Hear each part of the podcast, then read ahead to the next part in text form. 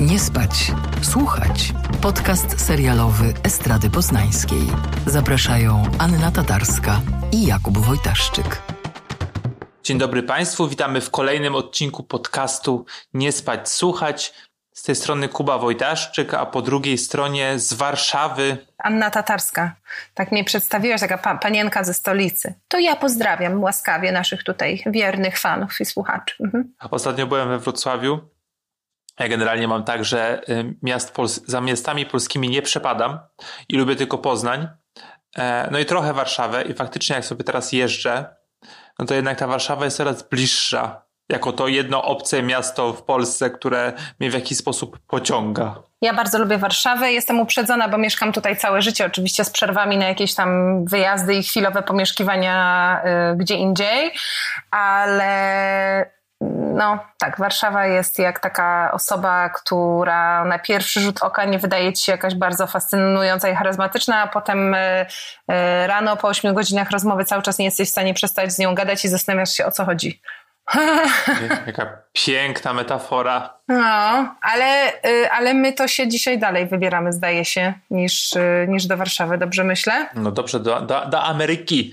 Ale tak sobie pomyślałem, przygotowując się do tego podcastu, że faktycznie seriale, czy generalnie też streamingi dają nam taką możliwość, że po prostu wybieramy te tytuły, które są od siebie tak różne. No bo w tamtym tygodniu gadaliśmy o Królowej, a dziś właśnie lecimy, y, lecimy do Ameryki i gadamy w ogóle o czymś zupełnie, zupełnie innym. Bardziej chyba dalej się nie da tematycznie niż dzisiaj, no bo będziemy gadać o Dope Sick, y, czyli po polsku to jest lekomania, gorzej już się przetłumaczyć nie dało, serialu z poprzedniego roku, który y, pojawił się na Hulu, no a my dostajemy przez Disney, Disney Plus tę możliwość, że widzimy go, oglądamy go teraz. I know Most people don't think about us up there in the mountains. Many of my patients are miners. It's dangerous work, and they carry the burden of building this nation on their backs. They're in pain. These people, my people, trusted me. I can't believe how many of them are dead now. To możemy, y, możemy tutaj wprowadzić tę produkcję i opowiedzieć mniej więcej o co, y, o co chodzi. No na pewno ciekawe jest to, że serial, który jest oczywiście serialem y, fabularnym i też fabularyzowanym, fabul, fabu, jak się mówi, fabu... No dobrze, Fabularyzowany. Ja chciałam coś jeszcze powiedzieć, ale już zostawię, bo to słowo jest za trudne dla mnie, jak widać. On jest oparty na, na książce, a konkretnie na y, zatytułowanym tak samo reportażu y, Beth Macy i, i, i twórca właśnie Lekomanii y, i tak zwany showrunner tego serialu Dany Strong wspólnie z Beth Macy na tym materiale pracowali.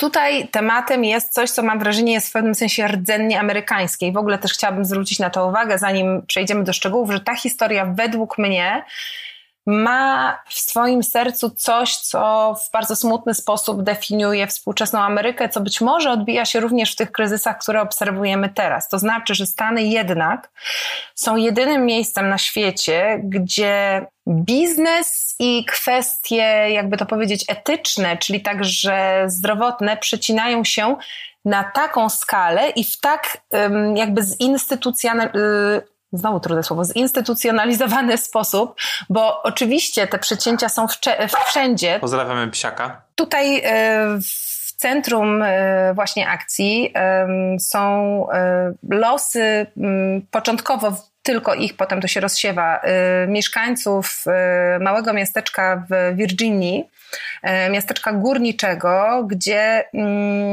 no, ciężko pracujący ludzie miewają urazy, a lokalny lekarz, taki lekarz po prostu od wszystkiego, y, któremu wszyscy ufają i którego wszyscy bardzo lubią, y, pomaga im y, na, na bieżąco też sobie z tym bólem radzić. Wielu z tych, z tych górników to są osoby, które on na przykład przyjmował na ten świat, w sensie przyjmował, przyjmował poród, więc rzeczywiście to jest taka E, silnie związana mała, mała społeczność, gdzie właściwie wszyscy dla wszystkich chcą, chcą dobrze, jest w tym coś, coś sielskiego, tak? Takie jakieś podstawowe zasady, bardzo dużo osób jest religijnych, no I, I ta sielankowa poniekąd egzystencja tego miasteczka zostaje przerwana przez y, interwencję właśnie taką systemową z góry, ponieważ oto gdzieś daleko, daleko od, od, od Appalachów i od, od Virginii, e, demoniczny, makiaweliczny e, szef koncernu farmaceutycznego wymyślił sobie nowy lek. Lek, który e, ma, myślę, że on naprawdę w to wierzy, po prostu zabrać cały ból ze świata. No ale tak się składa, że gdzieś na drodze reklamowania tego leku zostaje popełnione wiele, wiele, wiele nadużyć i zostaje pominięty kluczowy fakt, że ten lek jest silnie uzależniający. No i fast forward, parę lat do przodu. E, życie małej e, społeczności, od której akcja e, lekomanii się zaczęła, jest właściwie zniszczone, całkowicie przemeblowane. Bardzo wiele osób wpadło w uzależnienie, potraciło pracę, porozpadały się związki. Natomiast mówiłam o tym związku właśnie mm, jakby jakiejś takiej systemowej zgodzie na, na, pewne, na pewne nadużycia i dla mnie to jest chyba właśnie w Dopesick, w lekomanii najciekawsze, że w Stanach bardzo normalne jest to, że ktoś, kto najpierw pracuje w jakiejś państwowej instytucji, która na przykład ma coś regulować, nie wiem, e, zdrową żywność albo w tym przypadku właśnie leki, potem kończy pracę dla administracji państwowej i przechodzi dokładnie do firmy, którą wcześniej rzekomo obiektywnie oceniał. Jakby to jest przekroczenie na poziomie, który oczywiście w Polsce również mm, się dzieje, ale mam wrażenie, że wciąż jest przynajmniej przez część ludzi postrzegany jednak jako coś takiego wyjątkowego, czy nie wiem, może coś, co należy ukrywać. Tam to jest norma. No tak, ale się strasznie, e, strasznie się rozgadałam, a właściwie w ogóle nie powiedzieliśmy jeszcze, kto tam gra i tak dalej, a pewnie by wypadało, co? No tak, zaraz do tego dojdziemy. Jeszcze chciałem tylko powiedzieć, że mm, dla mnie ten temat właśnie opiatu, bo tak się nazywa, yy, i ten kryzys z tym związany jest taką jak to się nazywa, czarną, e, czarną magmą? Jak to się nazywa? Że w ogóle nie mam o tym, nie miałem o tym pojęcia. W sensie wiem, że to istniało, może inaczej. Wiedziałem, że to istnieje, wiedziałem, że się ludzie uzależniają, ale dla mnie to było e, jedna z tych rzeczy e, w Ameryce jakoś tak super odległa, że e, trudno było mi to um, utożsamić e, z naszym krajem, z Polską, no bo my nie mamy tego, tego problemu. Jakby my, my mamy tę służbę zdrowia, zdrowia publiczną, no i nie mamy jakby, no bo chyba nie mamy za bardzo tych opiatów na rynku u nas. I też nie słyszy się o tym, że ktoś jest uzależniony akurat od tych e, lekarstw przeciwbólowych, które są, no właśnie, tak silnie uzależniające. I faktycznie e, podchodziłem do tego serialu tak trochę niechętnie. I dlatego właśnie, że ten temat w ogóle dla mnie był obcy i, e, i też z innych powodów, do których pewnie jeszcze wrócimy. Ale faktycznie to, co przyciągnęło mnie do, do niego, no to ta obsada, o której powiedziałaś, bo jest ona no taka z, z górnej półki. Ten lekarz, o którym wspomniałaś, po prostu Dr. Queen, czyli Samuel Phoenix, to jest, to gra go Michael Keaton, którego po prostu na ekranie zawsze miło gościć. I faktycznie jest fantastyczny. Jest taki klip, który w tamtym roku e, puszczano bardzo często, gdy, mm, gdy Keaton starał się o Emmy. I to jest faktycznie, bo akcja rozpoczyna się w latach powiedzmy 96, ale, e, ale skacze w czasie tam do, do początku 2000 również. I gdy jest przesłuchiwany przez, e, mm, przez agentów jednego z tych agentów gra Peter Sarsgaard, no to faktycznie jest taki, mm, no taka scena, wiesz, kamera jest bardzo blisko y, twarzy Kitona i on tam mówi, że faktycznie on przepisywał te leki nie wiedząc, e, czy ten lek nie wiedząc, e, z czym to się tak naprawdę wiąże, bo, bo wszystko to była ściema. No i widać jakby no, tego Michaela Kitona, którego, którego kojarzymy z tych najlepszych filmów w jego karierze, że no to jest cały czas aktor, wiesz, no taki z górnej półki. Tak, zgadzam się ze wszystkim, co mówisz i ym, też coś, na co chciałam tutaj zwrócić uwagę, to to, że y, akurat lekomania dotyczy rzeczywiście tego kryzysu nadużywania y, silnie uzależniających opiatów, które de facto zostały po prostu inaczej zareklamowane, tak? I też to reklamowanie leków przez przedstawicieli y, medycznych tutaj jest osobnym tematem, taka powiedziałabym merkantylizacja farmaceutyki. Ale hmm, innym serialem, który pokazuje też y, no, taką mroczną y, twarz uzależnienia w sumie przez te same substancje, tylko no, w innym ujęciu i przez inną grupę społeczną jest przecież euforia. Tam ten kryzys opioidowy też jakby jest pokazany, tylko mówię znowu z innej strony. I też w serialu Lekomania pojawia się jeszcze jeden wątek, wydaje mi się, jeśli dobrze pamiętam, że tam ci przedstawiciele firmy, która produkuje ten e, lek, e, nazwijmy go, to jest Oxycontin, który też myślę, że jakoś tam jest Polakom znany, nie wiem czy on dokładnie pod tą nazwą, ale na pewno leki o, że tak powiem, podobnym działaniu były w Polsce jakoś tam dostępne. Był też taki lek, który się nazywa Vicodin, Vicodin, tak? Który jako lek na uspokojenie był przepisywany masowo właściwie na przykład gospodyniom domowym w depresji, yy, matkom, yy, nie wiem, z depresją poporodową. I to też jest lek, który uzależnił całe pokolenie, tylko to wcześniejsze pokolenie, dlatego że jeśli się nie mylę, to taka szeroka sprzedaż wikodinu w Stanach to jest koniec lat 70., ale jest to lek, który był w różne sposoby testowany, wprowadzany i przepisywany, tylko że pewnie wcześniej na, na receptę, no dużo, dużo, dużo wcześniej. Więc w ogóle mm, można potraktować lekomanię trochę jako opowieść o tym, że Stany to jest nacja uzależniona od y, tego, żeby nie czuć bólu i gotowa na to, żeby w każdy bullshit za przeproszeniem uwierzyć, tylko po to, żeby tak, tak się właśnie mm, stało. Tutaj można odnieść wrażenie, że cały ten łańcuch y, zależności, czyli producent, który no pewnie wie dokładnie jak jest, ale trochę sam siebie oszukuje, bo chce, nie wiem, sprzedać więcej albo też rzeczywiście ma przynajmniej na początku jakieś poczucie misji. Potem ci przedstawiciele medyczni, którzy są przez producenta y, trenowani i szkoleni do tego, żeby właśnie sprzedawać ten lek, y, zachęcać lekarzy, żeby właśnie ich lek sprzedawali. Wreszcie lekarze przepisujący ten lek pacjentom i pacjenci, którzy się od tego leku uzależniają, którzy go chcą, bo on tak skutecznie działa i potem nie, nie są w stanie bez niego żyć no to jest w ogóle jakaś opowieść tak naprawdę też o tym, jak, y, jak działa rynek, tylko że bardzo niemoralne i niewłaściwe jest to, że bohaterem tego łańcucha sprzedażowego jest y, coś, co ma związek ze zdrowiem, prawda, a nie, nie wiem, buty. Dokładnie. No i właśnie oglądamy to działanie tego leku w sensie takim, jak już je spożywamy, ale też przy produkcji i dystrybucji, no z różnych perspektyw, bo mamy właśnie ten wątek fabularny z tym lekarzem, czyli z Kitonem, który jest w tym małym miasteczku górniczym, e, gdzie przepisuje ten lek i taką osobą, która jest poniekąd metaforą, ale też takim przykładem postaci, która się uzależnia od tego leku, e, no bo jest górniczką, e, to jest um, grana przez Kathleen Deaver Betsy i ona jest takim właśnie przykładem, tak jak powiedziałem, tego uzależnienia, no i mamy tego lekarza Kitona.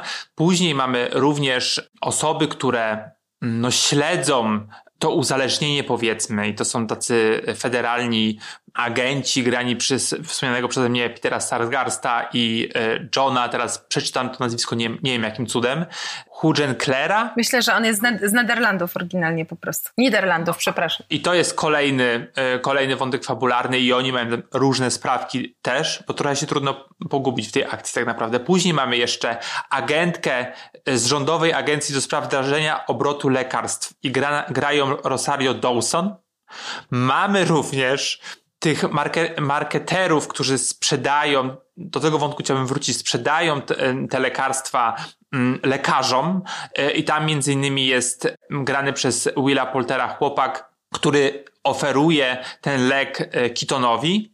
Mamy też jeszcze też ostatni chyba wątek, e, rodzinę Sacklerów, czyli tych producentów tego leku, Oxycontin i tutaj jest taką główną postacią Richard, grany przez Michaela Stalberga, on jest mm, jakby takim trochę pomysłodawcą tego leku i on najbardziej dąży, żeby to lekarstwo, te tabletki znalazły się na rynku. To wiesz co, no więc Kuba? mamy... Co, czekaj, zrobię mhm. tylko mały wtręt, bo ja mam wrażenie, że my często zaczynamy gadać tak jakby już, wiesz, bo my widzieliśmy i zapominamy o różnych drobiazgach. Bardzo się cieszę, że w związku z tym przedstawiłeś tutaj strukturę tego serialu, bo on rzeczywiście e, na przestrzeni tych, zdaje się, ośmiu odcinków jest dość skomplikowany, ale w oglądaniu nie jest skomplikowany, bo powiedzmy, że te płaszczyzny się jakoś dość logicznie e, przenikają z tą drobną róż, różnicą, czy też utrudnieniem, że tam jest też taki jakby mm, kalendarz, który nas naprowadza, który mamy rok, bo to jest kilka momentów. Tak jest początek y, jakby pracy nad lekiem, potem początek tej epidemii, potem ten proces, który ma doprowadzić do skazania y, odpowiedzialnych za to tych właśnie y, potentatów z firmy far farmaceutycznej, więc trochę skaczemy po, po linii czasu i to bywa momentami konfundujące. Ja pomyślałam sobie, że może byśmy chwilę powiedzieli przez chwilę powiedzieli parę słów o tym, jak y, aktorzy wypadają, bo ja nie wiem jak ty, ale ja tam mam takich, których uwielbiam, ale mam też jednego, który mnie po prostu do granic niemożliwości denerwuje. Czy jest to Michael Stolberg? Czyżby jest to Michael Stolberg, tak, którego uwielbiam. Dodajmy, że to jest ten facet, który jest y, ojcem z tamte dni, tamte, y, tamte noce. Jest to absolutnie fantastyczny aktor i nie wiem, co tutaj się stało, ale on w roli właśnie szefa Purdue Pharma gra taki jakiś archetyp demonicznego potentata, ale w spektrum. I jest to tak pretensjonalne, już pomijam, że on, on ma jakiś taki dziwaczny wyraz twarzy przez cały czas, yy, ma zmieniony kolor oczu, ja oczywiście rozumiem, że cała ta rodzina to jest trochę takie nawiązanie, prawda, do sukcesji. To są ludzie gdzieś tam tak uprzywilejowani od tylu pokoleń, e, co jest zresztą uzasadnione, tak?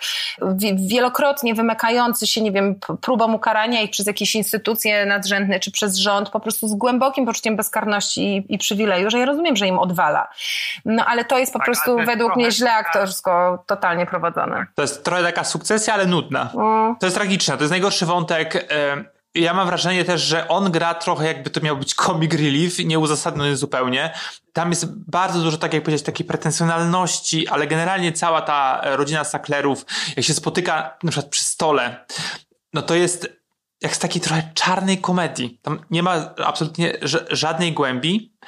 Dużo w tym serialu jest takich właśnie schematów, archetypów postaci, do czego pewnie wrócimy, ale u niego akurat to jest najbardziej widoczne, no bo on jego zadaniem tak naprawdę jest chęć pokazania rodzinie, że się do czegoś nadaje. I to mi trochę przeszkadza. Tak, nawet mocno. No, sak saklerowie filmowi mówię, dokładnie tak jak w Sukcesji, to jest rodzina, jakby gdzie już jest chyba trzecie pokolenie tych, tych właścicieli wielkiej potęgi. E, są różnice pokoleniowe, są różnice charakterologiczne. Jest syn, który usiłuje, e, właśnie ten Richard Sackler, grany przez Michaela e, Stulbarga, który usiłuje ojcu udowodnić, że jest jakby godny tego, żeby firmę przejąć. Więc ten wątek rozgrywający się w obrębie właśnie tej farmaceutycznej rodziny według mnie nie jest najsłabszy, jeśli chodzi o dramaturgię, chociaż są tam ciekawe wątki no takie fo formalne, tak na zasadzie, mm, nie wiem, jak działa drabina zależności w firmie, jak się zamyka usta pracownikom, nie wiem, właśnie, że się proponuje, kogoś się zwalnia natychmiast, bo się orientuje, że on jakby zagraża y, linii narracyjnej, proponuje mu się godę wysoką finansową w zamian za milczenie. No takie rzeczy, które niby wiemy, ale, ale one się tam pojawiają i gdzieś tam porządkują trochę wyobrażenie na temat wrażliwości powiedzmy tej przestrzeni. Natomiast jakościowo według mnie, tak jak powiedziałeś, ten wątek jest najsłabszy i nie pasuje do innych, które są bardzo fajnie, tak lekko mam wrażenie poprowadzone, bo nawet to, co się dzieje w tym małym miasteczku, gdzie właśnie dr Samuel Phoenix y, pierwotnie, y, nie wiedząc jakby co, co, co go czeka, zatruwa właściwie swoich kolejnych pacjentów, po czym ostatecznie również siebie przecież, tym lekiem, który miał, y, miał im pomóc mimo nagromadzenia naprawdę jakichś, jakich mam wrażenie, dużych kalibrów, jakichś takich mm, nawet ideologicznych, bo tam jest i konflikt, y, jeśli chodzi o poglądy religijne, na przykład właśnie w rodzinie jednej e, z pacjentek. Jedna z pacjentek e, jest e, niewyautowaną lesbijką, nie wie jak powiedzieć rodzicom, są marzenia o życiu w wielkim świecie, a nie na prowincji, nie wiem, kryzys górnictwa, prawda, który no łatwo jest z perspektywy Warszawy czy dużego miasta powiedzieć koniec z węglem, ale dla tych ludzi rzeczywiście rzeczywiście jest to życie i sens życia i w ogóle jakby tożsamość, więc bardzo dużo ciekawych wątków. I nawet tam, mimo nagromadzenia po prostu ty, takiej ilości wątków, mam wrażenie, że to się ogląda dobrze i jest w tym jak, jakaś taka delikatność, łagodność, jakiś taki taki właśnie spokój trochę reporterskie, takie podglądanie bardziej niż jakieś takie yy, próbowanie zrobienia z tego Otella.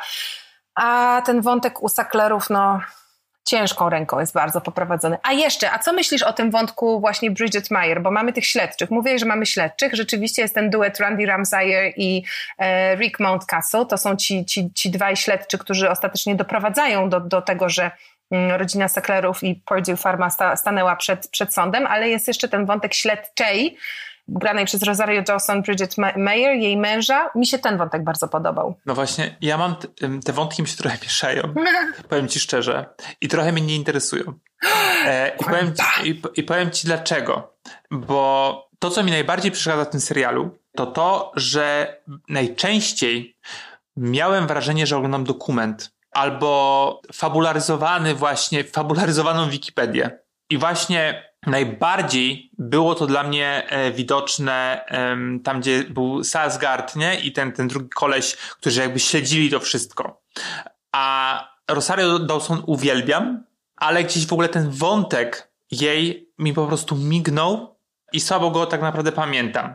I generalnie te, te, te takie wątki, bardziej wolałbym się skupić na takiej dramatycznej stronie, e, niż takim właśnie śledzeniu, bo po, po, powiem ci, co mi, e, e, co mi tam nie siedzi, to to, że tam jest bardzo takich dużo wątków, które dzieją się przez przypadek i nam to ładnie tam wszystko, klocki się układają i fabuła e, pędzi do przodu. I na przykład takim, na przykład takim przykładem jest to, jak Rosario Dawson idzie do takiego jakby ośrodka zdrowia, gdzie chciałaby się zapisać e, na konsultację do lekarza, mówiąc, że ją bolą plecy. To jest bodajże w drugim odcinku. No i oczywiście się jej nie udaje, bo tam jest pełno ludzi, pani bardzo sympatycznie, ale jednak stanowczo pielęgniarka mówi, że no tutaj każdego coś boli e, e, i sobie już odejść pani Rosario. No i ona wychodzi i nagle widzi chłopaka, który e, próbuje okraść dziewczynę no i ona tam za nim pędzi, go łapie, no i okazuje się, że to jest w ogóle jakiś nastolatek. No i ten nastolatek mu mówi, że u niego w szkole to wszyscy handlują tym, tym oxycontinem jako po prostu narkotykiem. E, no i to jest takie, wiesz, to jest takie proste rozwiązanie, że ona, to się dzieje po prostu przez przypadek. I nie byłoby w tym nic e, takiego zdrożnego, jakby nie w tym, w tym chyba samym odcinku e, jest też taki wątek, że ci dwu, tych dwóch detektywów, takich nazwijmy, ten Peter Starsgard, ten drugi, którego nie potrafię przeczytać nazwiska, szukają osób, które wzięły udział w, w, w filmie reklamowym mm, tego leku. I oczywiście chodzą po, po, domach, no i tam ktoś już nie żyje, ktoś jest uzależniony, ktoś nie chce mówić, no ale generalnie nic, ta sprawa się nie rusza do przodu. No i nagle jest telefon, oczywiście już pod sam koniec, taka, taki, taka, taka klisza fabularna w serialach, tudzież filmach, już, pod, już są zmęczeni, już mają iść do domu, ale dzwoni telefon, no i tutaj się sprawa jakby rozwiązuje i, i, i ta, ta, ta, ta akcja może iść do, do przodu. I to były takie właśnie momenty, y, w których przestawało mnie to interesować. Tak jakby widziałem też szwy scenariuszowe, że po prostu musimy to tutaj dać, żeby po prostu doprowadzić od punktu A do punktu, nie wiem, C powiedzmy. Ale oczywiście to nie umniejsza temu, że to jest naprawdę bardzo dobrze zagrane. I e, nawet jeżeli ja mam jakieś tam uwagi, a widzę, że ty, że ty, ty te wątki tobie się podobają bardziej, zaraz pewnie o, o tym powiesz, dlaczego, e, to jednak cały czas e, no, oglądamy takie no, bardzo dobre, bardzo dobre telewizyjne granie. Wiesz co, ja rozumiem o jakich szwach mówisz, ale ja to trochę biorę z dobrodziejstwem inwentarza, dlatego że no jakby trochę rozumiem jak działa telewizja. Być może to jest forma jakiegoś skrzywienia zawodowego, tak? Przez to, że tyle oglądam, oglądamy, ale pewne rzeczy mi nie przeszkadzają, bo wiem, że one jakby trochę muszą być, żeby to działało. Tutaj w tym przypadku mówimy też o dość specyficznej e, sytuacji, dlatego że grana przez Rosario Dawson bohaterka jest, e, nie wiem czy już wtedy, ale na pewno w którymś momencie serialu y, szefową y, DEA, czyli Agencji do Walki y, z Narkotykami. I ona do tej kliniki trafia nie dlatego, że ją bolą plecy, tylko dlatego, że jest tam pod przykrywką incognito, żeby zobaczyć, prawda, jak, jak to działa, bo dostała takiego tipa, że właśnie tam na prowincji, dodajmy, daleko od tych biur, w których wszyscy zarządzający i, de, i decydenci rezydują, wygląda to właśnie w ten sposób, że ludzie przychodzą, przychodzili, zresztą przychodzą cały czas, bo ten kryzys nie ukrywajmy, trwa do tej pory i kosi po prostu jakieś gigantyczne, y, śmiertelne żniwo do, do, do dziś. I ludzie przychodzą do takich klinik y, z jakimś wymyślonym pretekstem po to, żeby ten lek dostać, i y, takie sytuacje, y, to właśnie Beth Macy opisywała w książce, to takie sytuacje, że tam czyhają w ogóle niemalże szajki wokół tych klinik, bo wiedzą, że zaraz ktoś stamtąd wyjdzie z lekiem, tak? A ten lek wtedy był właśnie sprzedawany wyłącznie na, y, na receptę, był trzymany w jakby zamkniętych jakichś miejscach, nie na półce w, w aptece, że sobie mogłeś, wiesz, wejść i ukraść, tak? Tylko to jakby było no, bardzo jakby chronione. Więc, więc ta sytuacja w tym sensie mm, wydawała mi się realistyczna. Ja mówiłam o tym, że mi się podoba wątek e, bohaterki granej przez Rosario Dawson, czyli właśnie e, Bridget Mayer, dlatego że tam jest dość fajnie poprowadzony wątek tego, że jak to jest, kiedy praca i zaangażowanie w pracę staje na drodze związku, bo oprócz tego, że obserwujemy ją jako niezwykle zaangażowaną um, po prostu pracowniczkę, tak, która ma misję i, i chce naprawić świat i głęboko wierzy, że to, co robi, jest ważne, to też ona przy okazji poznaje mężczyznę, z którym wchodzi w związek, a mówimy tutaj o relacji dwójki nieco starszych ludzi, zdaje się też, że jest to dość prosto powiedziane, że bezdzietnych, tak? Czyli oni są w tej relacji wyłącznie dla siebie, nie ma tam tych wątków jakichś opiekuńczych czy ob obowiązku. I bardzo to jest fajnie poprowadzone, że czasami nawet y, kiedy miłość jest wielka, no to jakby pragmatyczne kwestie potrafią stanąć jej na drodze. To jest drobiazg, tam to jest tak wszystko zasygnalizowane, ale jakoś spodobało mi się po prostu ta chemia między między nią a jej, y, jej ekranowym mężem, y, którego gra Raul Esparza.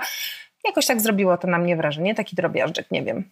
A, y, Kuba, tu się muszę w ogóle jeszcze poprawić, bo ja nie, nie powiedziałam nieprawdy, ale nie, jakby pomyliłam trochę leki na, na V. Y, mówiłam o, o Wikodinie i to jakby swoją drogą, ale chodzi mi o to, że wydaje mi się, że on mi się trochę nałożył z Valium. Aha, no tak. Y, Valium tutaj o tyle odgrywa ważną, y, ważną rolę. Ja jestem, nie ukrywam, słaba w leki, bo ja się jakby właśnie od zawsze jakoś boję się brania za dużej ilości leków właśnie dlatego, że wydaje mi się to niebezpieczne. Więc totalnie y, nie zaliczyłam przygód studenckich, jak niektórzy moi znajomi, którzy tam kupowali jakieś tabletki właśnie, żeby było wesoło na imprezie. Tabletki, nie wiem, z, z jakimś czymś na, na katar, czy nie wiem.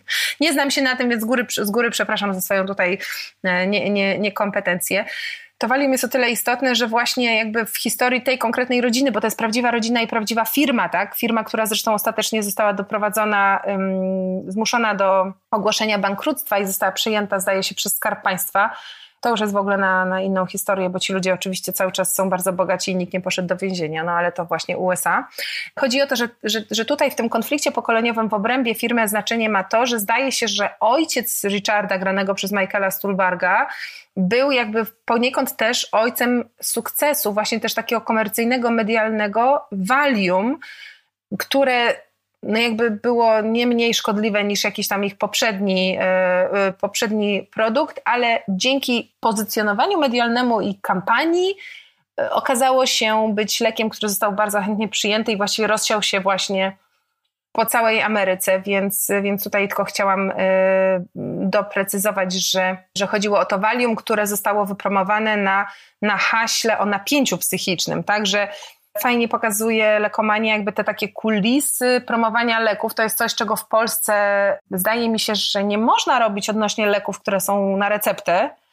Przynajmniej w bezpośrednim kontakcie jakby z użytkownikiem, tak? Być może na linii właśnie, nie wiem, firma farmaceutyczna, lekarz jest to możliwe, nie wiem, ale, ale no nie ma możliwości, żebyś miał reklamę, y, nie wiem, ciężkiego y, psychotropu, psychotropu na przykład w telewizji, prawda?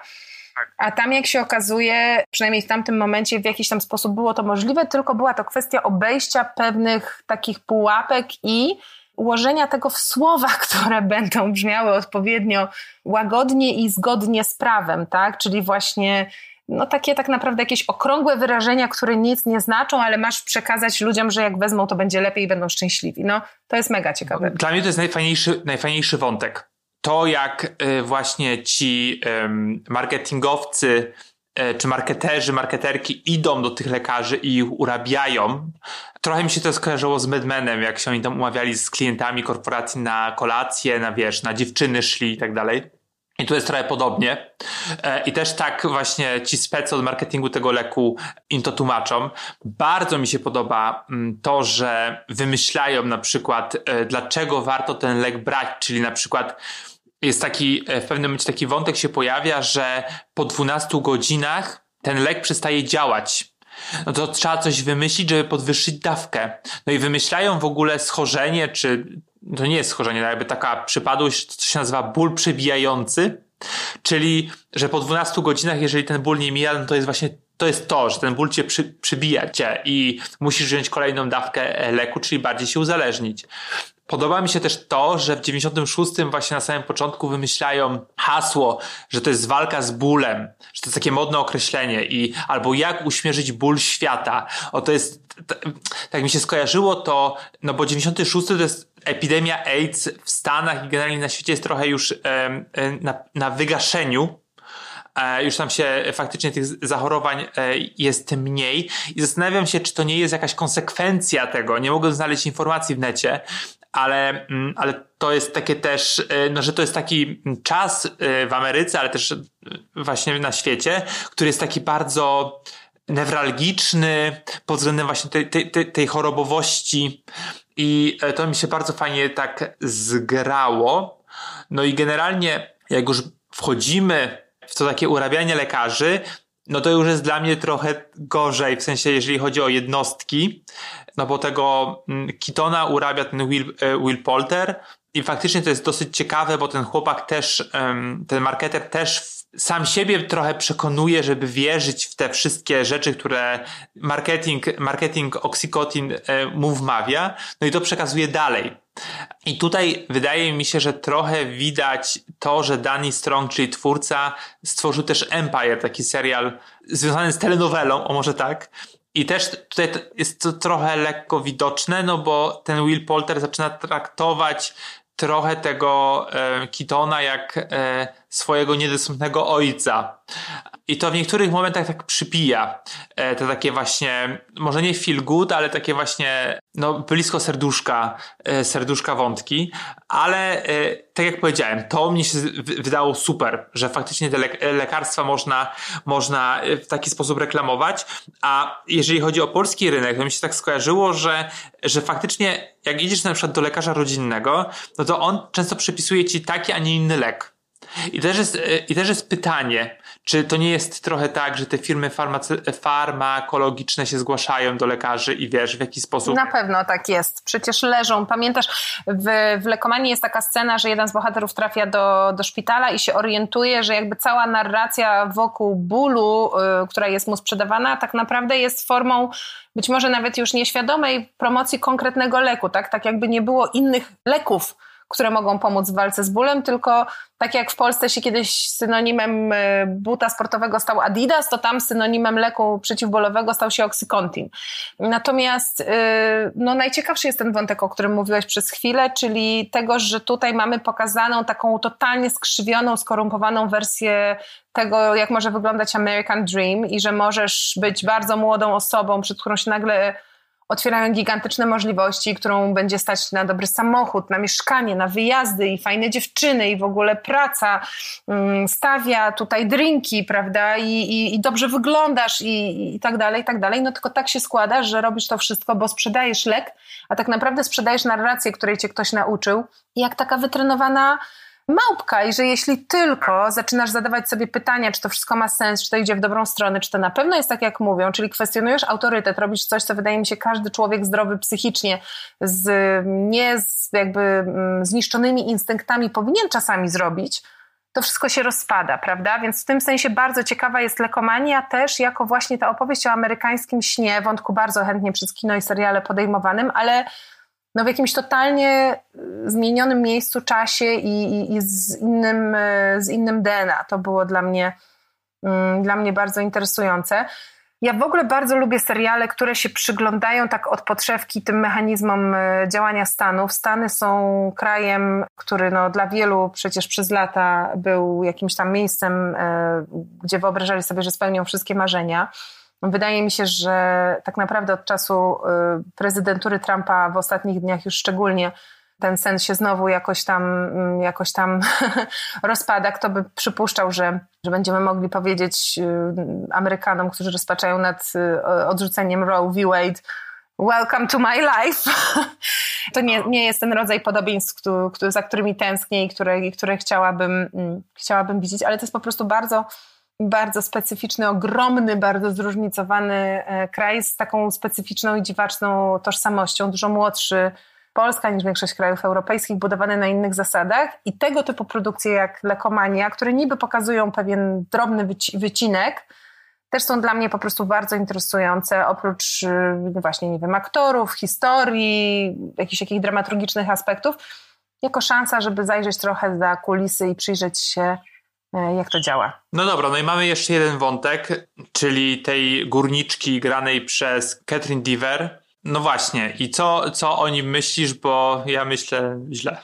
Mówimy tutaj o Betsy Malum, to jest e, najmłodsza chyba pacjentka doktora, jedna z naj, tych najmłodszych e, pacjentek doktora Samuela Phoenixa, dziewczyna zapewne myślę 20-21-letnia, która pracuje w kopalni, tak samo jak jej ojciec, być może tak samo jak jej e, dziadek. Musi się nieustannie tam sprawdzać i udowadniać, że nie jest gorsza od, od chłopaków. No i która właśnie mm, w wyniku e, tragicznego wypadku e, dostaje ten lek i się od niego uzależnia. Domyślam się, że ty nawiązujesz do tego wątku, że Betsy Malum, bo tak się nazywa ta bohaterka, jest, e, e, jest niewyautowaną lesbijką, która gdzieś tam te swoje emocje spełnia w ukrywanej skrzętnie przed światem relacji z koleżanką z pracy. Dodajmy, że koleżanka jest wyautowana no i spotyka się z tego powodu z pewnego rodzaju, aczkolwiek to też jest tak delikatnie bardzo pokazane, jak, jakąś tam homofobiczną niechęcią. Trudno mi jest powiedzieć, no wydaje mi się, że to jest tak trochę skrótowo pokazane, bo no tutaj uprzedzam mały spoiler, ale oczywiście jakby z Betsy jest coraz gorzej i gorzej, ona się uzależnia od tego oksykontinu, no jakby potem jest pełno takie rozwojowe uzależnienie, walka y, z tym uzależnieniem. I to jeszcze jest jeden wątek, który bym za chwilę chciała poruszyć a potem jest trochę tak, że jakby jak trwoga to do Boga, a jednocześnie rodzice, którzy byli tacy beznadziejni wcześniej, nagle jakoś cudownie sobie uświadamiają, że przecież to ich córka i będą ją kochać bez względu na wszystko. Takie to jest trochę tabloidowe. No, no tak, to, to, to też tak właśnie wychodzi ten, ten Danny Strong z, z Empire, że to jest takie, żeby bardzo było przy życiu, że taki przeciętny Amerykanin, przeciętna Amerykanka mogli, mogliby się po prostu odnaleźć, tak mi się wydaje. I z, z tą homoseksualnością miałam trochę tak, że jeszcze takie powiedziałbym, może nawet 5, może 10 lat temu, jakbyśmy oglądali taki serial, no to na pewno to nie byłaby kobieta, czyli ta, ona, to byłby górnik, nie górniczka i to już jest takie, już widziałem po prostu w oczach twórców, wiesz, yy, na tych wszystkich meetingach, że no, zrobimy górniczkę, która jest lesbijką, ale będzie, i, i jakby mam wrażenie, ale będzie. Mam, tak, i mam wrażenie, że to jest celowe i rzadko to mówię, ale chyba wolałbym, żeby to po prostu był, nie wiem, no, heterokoleś i tyle. Jakby nie, albo no, po prostu wiesz, albo zupełnie inna postać. Mogłaby to być kobieta, której, nie wiem, spadło coś na głowę. No, cokolwiek. I mam wrażenie też, że e, w, w pierwszym odcinku zwłaszcza, jak dowiadujemy się, że, że Betsy jest lesbijką, twórcy trochę, znaczy nawet bardzo nieudolnie chcą pokazać, jaki ten świat jest homofobiczny w tym 96 roku. No i wielokrotnie, naliczyłem chyba cztery albo trzy, e, pojawiają się takie e, homofobiczne rzeczy. E, nie tylko w stosunku do tej dziewczyny w, w tej kopalni, ale w ogóle w innym wątku inna, inna postać też coś mówi o, no myślałem, że jesteś pedałem, coś takiego, do innego bohatera. I po prostu to jest takie też, takie budowanie trochę na siłę, żeby po prostu pokazać, jak tej dziewczynie musi być trudno, no a tak naprawdę to, że ona, wystarczyło tej, wystarczyła jedna scena, której e, ona chce powiedzieć matce, że jest lesbijką i to mówi, trochę pokątnie, a matka udaje, że nie słyszy. I ta scena załatwia wszystko. Tak, że to by załatwiło, nie? Też mi się tak wydaje. No, tak, że jakby to jest, to jest, to jest powtórzenie tej, tej polskiej narracji na zasadzie, no dobrze, już niech sobie będą, ale po coś tak afiszują, tak? Z podkreśleniem, że afiszowanie oznacza e, to, że chcesz normalnie żyć po prostu i się nie ukrywać, tak? Jakby dla wielu osób nieukrywanie się jest afiszowaniem, co jest e, szczytem hipokryzji i to jest na pewno ten case. Zgadzam się z Tobą, że to mogłoby być delikatniej, subtelniej poprowadzone. Mm, jest to poprowadzone trochę ciężką ręką, ale jeśli wątek Betsy Malum e, coś tam ciekawego przynosi, to jest tam, gdzie się przecina z wątkiem doktora Samuela Phoenixa, czyli w pokazaniu leczenia z uzależnienia, tak? Że to jest też, e, po pierwsze, jak bardzo trudny to jest proces. Dla nas pewne kwestie mogą być oczywiste, być może ze względu na jakieś zawodowe zobowiązania się też z tematem stykaliśmy. Natomiast nie wiem, czy dla każdego jest oczywiste, że, mm, że uzależnienie y, nie jest tak łatwo y, wyleczyć. Mam wrażenie, że często spotykam się z takim dość y, pełnym ignorancji podejściem do tematu na zasadzie, no przecież nie wiem, no po prostu przestań pić, tak? Albo rzuć to gówno. No niestety to tak nie działa, szczególnie kiedy mówimy o czymś tak e, właśnie e, podstępnym, jak, jak, e, jak te leki na, mm, na bazie opioidów, co jest też tutaj w serialu podkreślane i parokrotnie jakby jest to mówione wprost że jest to taki rodzaj substancji, która nie tylko uśmierza ból, um, uspokaja, y, czy też y, no właściwie daje często też taką natychmiastową euforię, ale też bardzo szybko jakby przeprogramowuje połączenia nerwowe. To znaczy ty jako osoba uzależniona przestajesz być sobą i to nie jest metafora. Czyli do momentu, w którym wyjdziesz z uzależnienia, czasami, jeśli w ogóle jesteś w stanie jakby tę drogę przejść, musi minąć bardzo dużo czasu, i to też nie zawsze jest możliwe, zanim w dużym skrócie jakby twoja głowa się z powrotem przeprogramuje, tak? Zanim te wszystkie połączenia nerwowe, które zostały jakby zniszczone, czy też poprzesuwane, po prostu się odbudują na nowo i, i, i się tam znowu poukładają, a ty z tej takiej tymczasowej, zmienionej wersji siebie się staniesz, staniesz znowu sobą. Więc wydaje mi się, że to jest coś, co tam jest dość um, dobrze pokazane w już takim czysto po prostu edukacyjnym sensie, na czym polega odwyk, dlaczego, mm, nie wiem, kontrowersyjnym tematem jest, y, żeby zamieniać y, substancję, od której jesteś uzależniony, na substancję, która jest no jakby takim sub, substytutem y, w leczeniu, tak? Niektórzy są temu przeciwni, na przykład jeśli chodzi o, o metadon. I co jeszcze, co jeszcze chciałam powiedzieć, że myślę sobie, no, że właśnie też w tym takim edukacyjnym sensie jakoś kurczę ten serial jednak jednak robi y, chyba nie najgorszą robotę. Jak się tak wokół siebie rozglądam i szczególnie jeśli chodzi o to starsze pokolenie, mam wrażenie, że jest jakaś taka łatwość w sięganiu po leki, tak jakby lek był nieodłącznym atrybutem życia na, na, na pewnym etapie, że wciąż bardzo mało mówi się um, o, o, zapobieganiu, a bardzo dużo o jakby za, za, zaleczaniu. Większość y, starszych osób, które znam, y, ma w szafce pokaźną kolekcję leków przeciwbólowych różnego rodzaju i jakby życie z bólem na lekach jest dla nich normą i wcale nie dlatego, że zawsze nie mogą się doczekać y, na wizytę u lekarza czy coś takiego, tylko że jakby w pewnym sensie nie wiem, czy to jest jakiś taki gen hipochondryka, czy, czy coś w tym stylu, ale tak jakby zostało znormalizowane to, że po prostu przychodzi taki etap w życiu, że musisz brać leki, co niekoniecznie jest prawdą i też e, prowadzi no, do, do sytuacji, w których nie zastanawiamy się, co jest w tej pigułce, tak samo jak się nie zastanawiamy często, co jest w tym, nie wiem, gotowym posiłku, który kupujemy. Nie zadajemy tych, tych pytań, tak jak, jak jakbyśmy już byli na jakichś e, osłabiaczo-otępiaczach, że tak powiem. No i czasami niezgodnie ze swoją intencją i na pewno poza swoją świadomością robimy sobie po prostu w ten sposób krzywdę. Kuku. No tak, dokładnie tak jak mówisz. E, ja trochę właśnie oglądałem ten serial i to jest dla mnie no, taki plus minus, że, że, że to jest bardzo edukacyjne, na takiej zasadzie no tak jak powiedziałem, że trochę dokument, że zaczęło mnie to interesować właśnie tak jakbym oglądał kilkuodcinkowy serial dokumentalny, ale no te 8 odcinków to jednak trochę przeprawa. No i jakby to było trochę mniej, to mimo wszystko bym się nie obraził, mm, ale e, zdziwiłem się. Zdziwiłem się pozytywnie, bo myślałem, że faktycznie y, po prostu y, po, po pierwszym odcinku powiem nie, nigdy w życiu ja już tego nie chcę oglądać, to jest po prostu cheesy, to trochę jest, ale jednocześnie no coś tam, coś tam wnosi, ale wydaje mi się, że jakby tam byli inni aktorzy, inne aktorki, no to byłoby marne takie marne po prostu, nie wiem, z, z jakiegoś kanału, po prostu z Polsatu.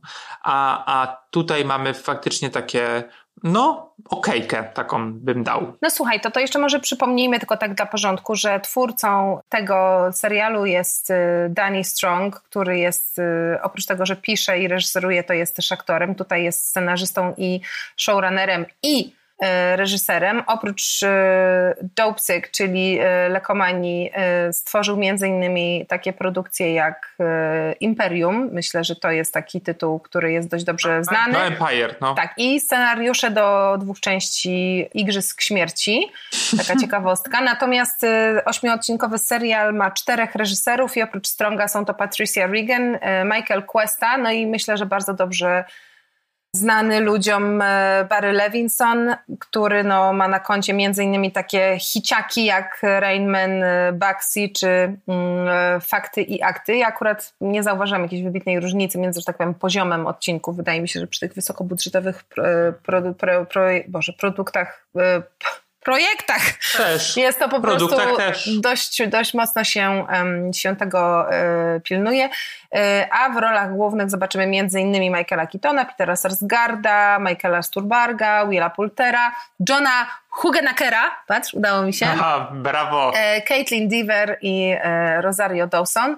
I że myślę sobie, że w Polsce szczególnie, gdzie lubimy takie powiedzmy thrillerowo-kryminalne klimaty i, i Scandi thrillery też podbijają e, regularnie e, publiczność, Lekomania może być po prostu bardzo taką ciekawą e, produkcją, bo łączy w sobie ten aspekt obyczajowy właśnie z takim aspektem powiedzmy sensacyjno-thrillerowatym, jednak, no i ma też ten aspekt edukacyjny. My się możemy pospierać, że to nie gra, tam to nie gra, bo oczywiście nie wszystko gra i u mnie to jest takie, powiedziałabym, 6,5 na 10, ale na pewno jest to ciekawa pozycja w e, katalogu Disney+, bo w Polsce serial jest pokazywany na Disney+, i ja myślę, że jak najbardziej można, można sobie gdzieś tam wrzucić na listę to watch. Kocham Disney Plus, to jest po prostu największe szczęście, jakie nas spotkało. Razem z HBO Max, po prostu ja przytulam je każdego dnia, a Disney Plus, e, no ta biblioteka po prostu jest tak nieprze, jakby no nie, nieprzebrana. Możesz tam po prostu się zagłębiać.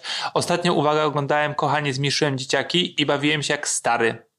E, wiem, że to jest jakby głupota, ale już wiesz, Hokus Pokus 2 będzie na przykład. Wiem, że to są takie no nie do końca udane produkcje pewnie, ale jednak taki sentyment, po prostu myślałem, że, że jestem od tego, na, na to odporny. Ale e, jakby pomijając już te wszystkie kacze opowieści i inne produkcje, no to faktycznie te takie seriale i filmy z tego hulu amerykańskiego, e, no faktycznie jest, no jest tego sporo i też mówiłaś, że na jesieni będzie The Old Man w Polsce dostępny, z czego się również bardzo cieszę. No generalnie super, że ta platforma jest e, i pewnie będziemy do niej... Będziemy na pewno wracać. Ja, ja chciałam jeszcze wykorzystać okazję i tutaj teraz zrobić szybką e, pogadankę, taką edukacyjną. No bo tutaj cały czas mówimy o tych opioidach i tak dalej, i tak dalej. I oczywiście, tak jak mówię, kojarzy się heroina, która jest nielegalna, którą e, bierze główna bohaterka euforii i oczywiście jest wtedy brzydką ćpunką i w ogóle nie ma z nikim kontaktu i fu, nasze dzieci na pewno by tak nie zrobiły ale pamiętajmy o tym, że jednak e, w USA e, dzisiaj największym problemem nie jest e, heroina, którą jakby trzeba gdzieś tam nielegalnie zdobywać, tylko legalne opiaty. One też mają swoje miejsce w popkulturze, bo Vicodin, o którym już wspominałam, czyli hydrokodon, to jest lek, który ćpał namiętnie przecież na przykład Dr. House. Oprócz tego ten właśnie oksykodon, czyli to jest oksykontin, ale też kodeina i metadon i tam tramadol. Tramadol, czyli w Polsce tramal, jest z tramadolu. No masa leków, które są po prostu przepisywane przez lekarzy, tak można powiedzieć, nawykowo i często w zbyt dużych ilościach, w związku z czym trafiają na czarny rynek i potem są stosowane e, jako e, narkotyki. Badania sprzed pięciu lat mówiły o tym, że w Stanach opioidy zabijają 100 osób dziennie, a aż 80% użytkowników heroiny zaczęło swoją przygodę z opioidami w lekarskim gabinecie, który im całkiem legalnie po prostu przepisał e, lek na jakąś tam niedyspozycję, e, którą mieli był to lek na bazie opiatów, więc to nie jest tylko jakaś tam historia po prostu gwiazd, które mają ciężkie życie i tak jak, nie wiem, Michael Jackson czy Prince, yy, prawda, nadużywają środków przeciwbólowych, bo to jest taki jakiś slogan, który się często pojawia. Myślimy, o, ktoś ma takie aktywne, szybkie życie, wiele stresów, no to sobie tam weźmie. Nie, nie, to jest absolutnie historia również pań ze sklepu i gospodyń domowych i, i panów ze stacji, górników i, i wszystkich. Więc... Yy, warto po prostu o tym pamiętać. Y, koniec ogłoszenia edukacyjnego. Nikt nas nie pytał, ale się wypowiemy. Fantastycznie. Tak więc, jeżeli komuś taki serial siedzi, to zapraszamy do oglądania na Disney Plusie. My się słyszymy za tydzień y, z serialem, który jest bardzo bliski memu sercu. Bardzo Mam nadzieję, cieszę. że to będzie on. Dobrze, dziękuję Ci, dziękuję Ci Aniu i e, do usłyszenia. Mm, dzięki, papa. Nie spać, słuchać. Producentem podcastu jest Estrada Poznańska. Wszystkie odcinki znajdziesz na estradapoznań.pl.